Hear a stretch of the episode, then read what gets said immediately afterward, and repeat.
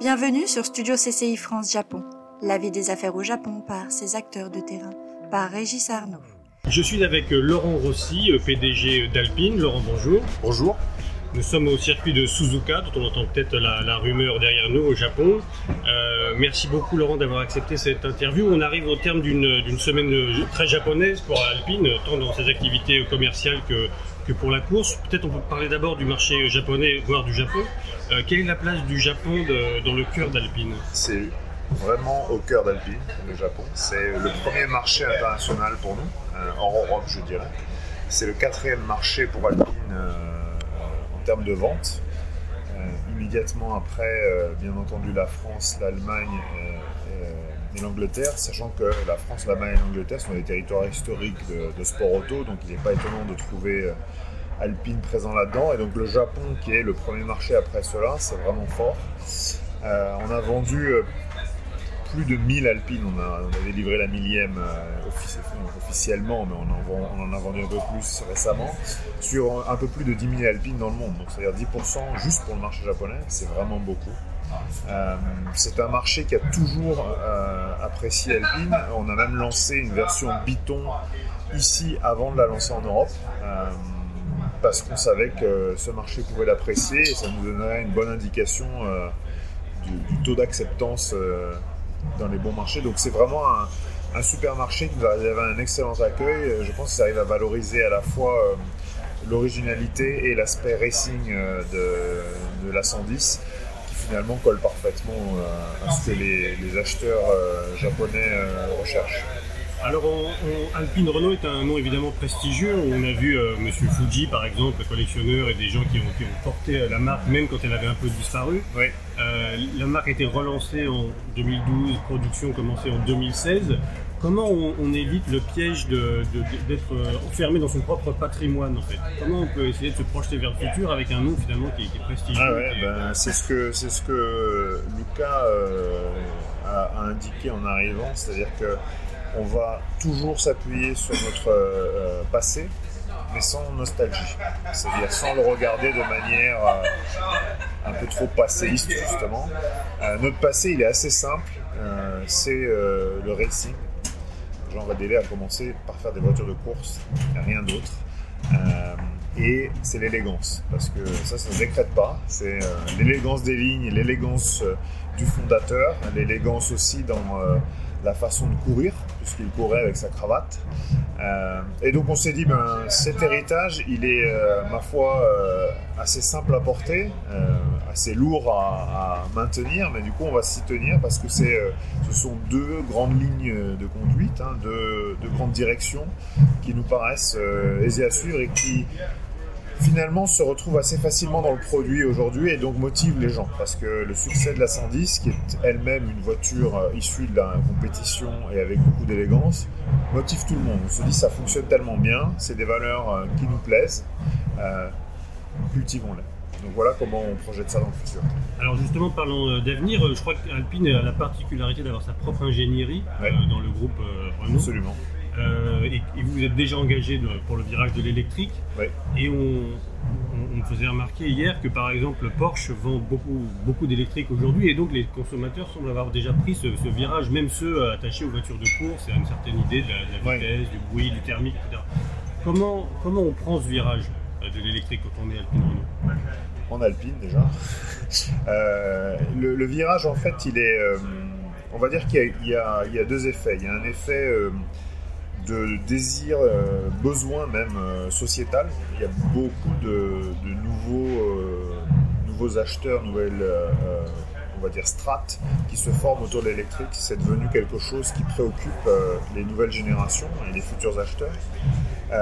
et donc, il y a un effet finalement de poule où l'électrique est demandé, puis un effet de push aussi où les réglementations nous obligent finalement à, passer à l'électrique parce que les seuils d'émission euh, sont tels que euh, on peut pratiquement plus parler d'émissions aujourd'hui tellement elles sont faibles. Euh, donc il y a les deux conjugués qui donnent un, un, fort pétus pour aller vers l'électrique. Et nous, on dit que on pense savoir faire des sportives en électrique parce que à la fois on a une grande maîtrise des châssis chez Renault. Ça, c'est la marque de fabrique de Renault.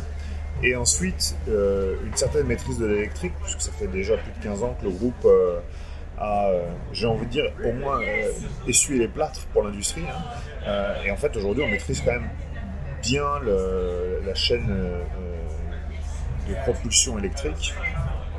Et on se dit que euh, les deux conjugués euh, vont nous permettre de produire euh, des modèles sportifs électriques de haute volée parce que c'est bien là que, le, tout le sel de la discussion se trouve, c'est que les électriques en général alourdissent les véhicules et, finalement affadissent les performances. Et pour pouvoir retrouver de la performance sportive, il faut savoir le, le, contrer avec des châssis efficaces. Et comme je le disais, c'est bien la marque de fabrique de Renault de faire des châssis efficaces. Donc, euh, châssis euh, efficaces plus euh, connaissance de l'électrique nous permet de penser, c'est d'ailleurs l'exercice qu'on a effectué avec la 110 Éternité, c'est-à-dire la 110 actuelle que l'on a électrifiée, que l'on saura produire des électriques sportifs avec tout ce qu'il faudra pour que l'ADN d'Alpine demain. Alors, Alpine est revenu euh, en course, je crois, de l'année dernière. Oui. C'est reste assez, assez, frais. Est-ce qu'on peut déjà tirer un bilan de ces deux saisons oui. Alors là, on parle de F1 parce qu'il existe aussi l'endurance où Alpine euh, est porté depuis un petit moment euh, avec brio par une autre équipe, mais une équipe que nous que nous avons notre giron. Euh, côté F1, euh, ben, ça se passe euh, plutôt bien, puisqu'en fait l'écurie a eu une quatrième place, si je me souviens bien, en 2018.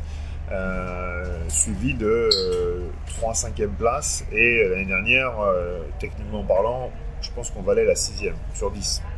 Et puis on s'est bien battu en allant chercher de l'excellence au-delà de juste la monoplace, qui elle était un peu figée donc de l'excellence opérationnelle, en se disant que c'était euh, une fondation nécessaire pour la suite. Et c'est ce qu'on a fait, et grâce à cette excellence opérationnelle, on a réussi à maintenir la cinquième place et, finalement endiguer un glissement progressif que l'écurie, euh, dont l'écurie était victime depuis quelques années. Euh, et à la faveur de cette excellence opérationnelle, on a relancé la machine avec on a revisité finalement à la fois Enstone et le châssis, Viri et le moteur et toute l'organisation autour de ça et elle porte ses fruits. Cette année, euh, on est en train de se battre pour la quatrième place. Donc là où l'année dernière, on a limité la casse et on a réussi à finir cinquième, alors que la sixième place nous ouvrait les bras. Euh, cette année, on est en train de se battre pour la quatrième, alors que la, quatrième l'année dernière était hors de portée totalement. Euh, et on commence à réduire un peu l'écart par rapport au, top team, donc c'est très encourageant, puisque finalement, en un an et demi, bientôt deux, l'écurie n'a cessé de progresser. Et c'est la feuille de route qui m'a été fixée par le cas de Méo euh, et que j'ai donc aussi fixé à, mes équipes. Donc euh, le bilan euh, est, encourageant. Alors un nouveau coureur rejoint l'équipe, Pierre Gasly, qui rejoint Esteban Ocon, on vient d'apprendre ça hier. Ça fait un espèce de pôle très français finalement, oui. une image très française à, ce constructeur. Qu'est-ce que ça veut dire aujourd'hui être français pour une entreprise? Sur, quelle, touche d'un clavier on peut jouer? C'était pas le but recherché euh, initialement. Euh, le, critère numéro un de décision, c'était euh, la performance du pilote et donc celle de l'écurie. C'est ça qu'on a choisi en Pierre Gasly, un pilote expérimenté, au résultat éprouvé. Il a gagné un Grand Prix, il a fait trois podiums si je ne m'abuse, il a plus de 100 Grands Prix dans les jambes et pratiquement 400 points. C'est quelqu'un qui va immédiatement se hisser au niveau de la monoplace, voire au-dessus, donc extraire tout le potentiel de la monoplace. Ça, c'était le critère numéro un. C'est aussi quelqu'un qui est suffisamment jeune pour continuer à progresser et donc avec lui faire progresser l'équipe.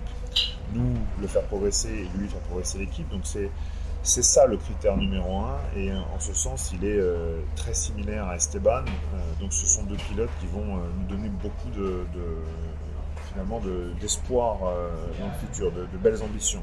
Le fait qu'ils soient français tous les deux et qu'on soit en train de créer l'équipe de France de la F1, c'est un petit peu une sorte d'effet d'aubaine.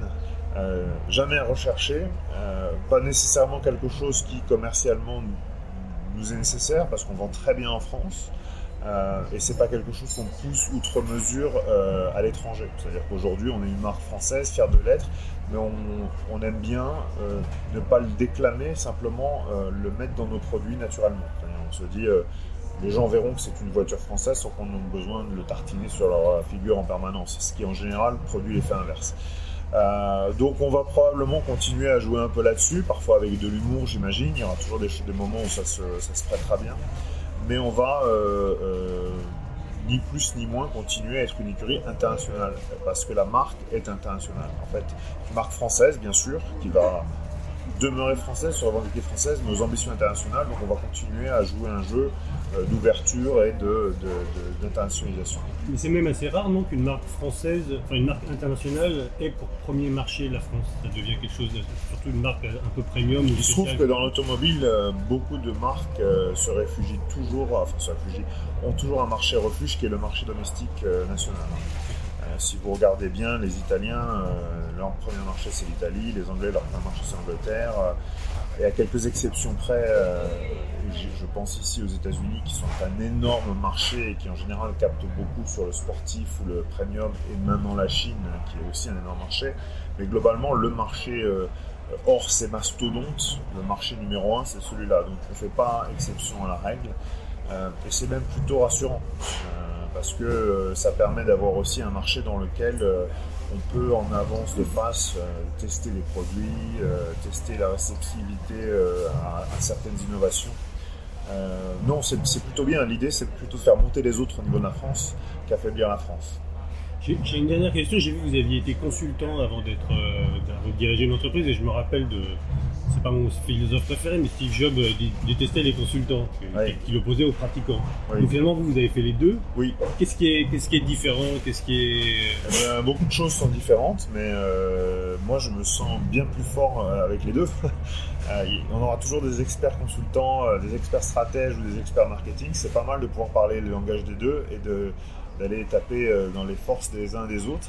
Euh, là, vous pouvez, vous pouvez, vérifier vos intuitions, par exemple, plutôt, que, les, plutôt que les dire à quelqu'un, à un tiers. Ça doit être étrange comme. Euh, non, non, non, c'est assez naturel. J'imagine c'est aussi très personnel. C'est peut-être la, vie qui est étrange, en fait. non, non, c'est très personnel. Je pense que le, conseil en stratégie m'a donné une structuration mentale qui me permet d'aborder les problèmes en général avec grande sérénité parce que j'ai toujours une, une sorte de d'arsenal euh, intellectuel, hein, c'est pas vraiment des outils, mais d'arsenal analytique. qui me permettent toujours de me dire que même dans la complexité, j'arriverai toujours à, en sortir quelque chose, euh, qui aussi fait la part belle à l'intuition, enfin l'intuition.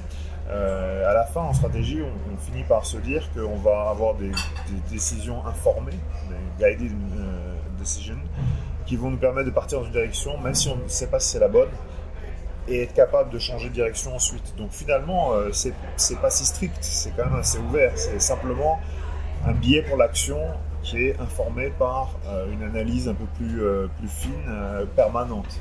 Et après, on s'en remet un peu plus d'intuition, un peu plus d'émotion, un peu plus de finalement de ce qui est le plus important, c'est la réceptivité de la marque et, des produits auprès de la clientèle. Parce on peut faire ce qu'on a envie si ça ne sert à rien ou ça ne plaît pas idéalement les deux, euh, mais pas toujours, euh, bah, ça n'a aucun sens, même si la stratégie était belle. Bon, aussi, merci beaucoup. Merci à vous. C'était Studio CCI France Japon. À bientôt pour un nouvel épisode.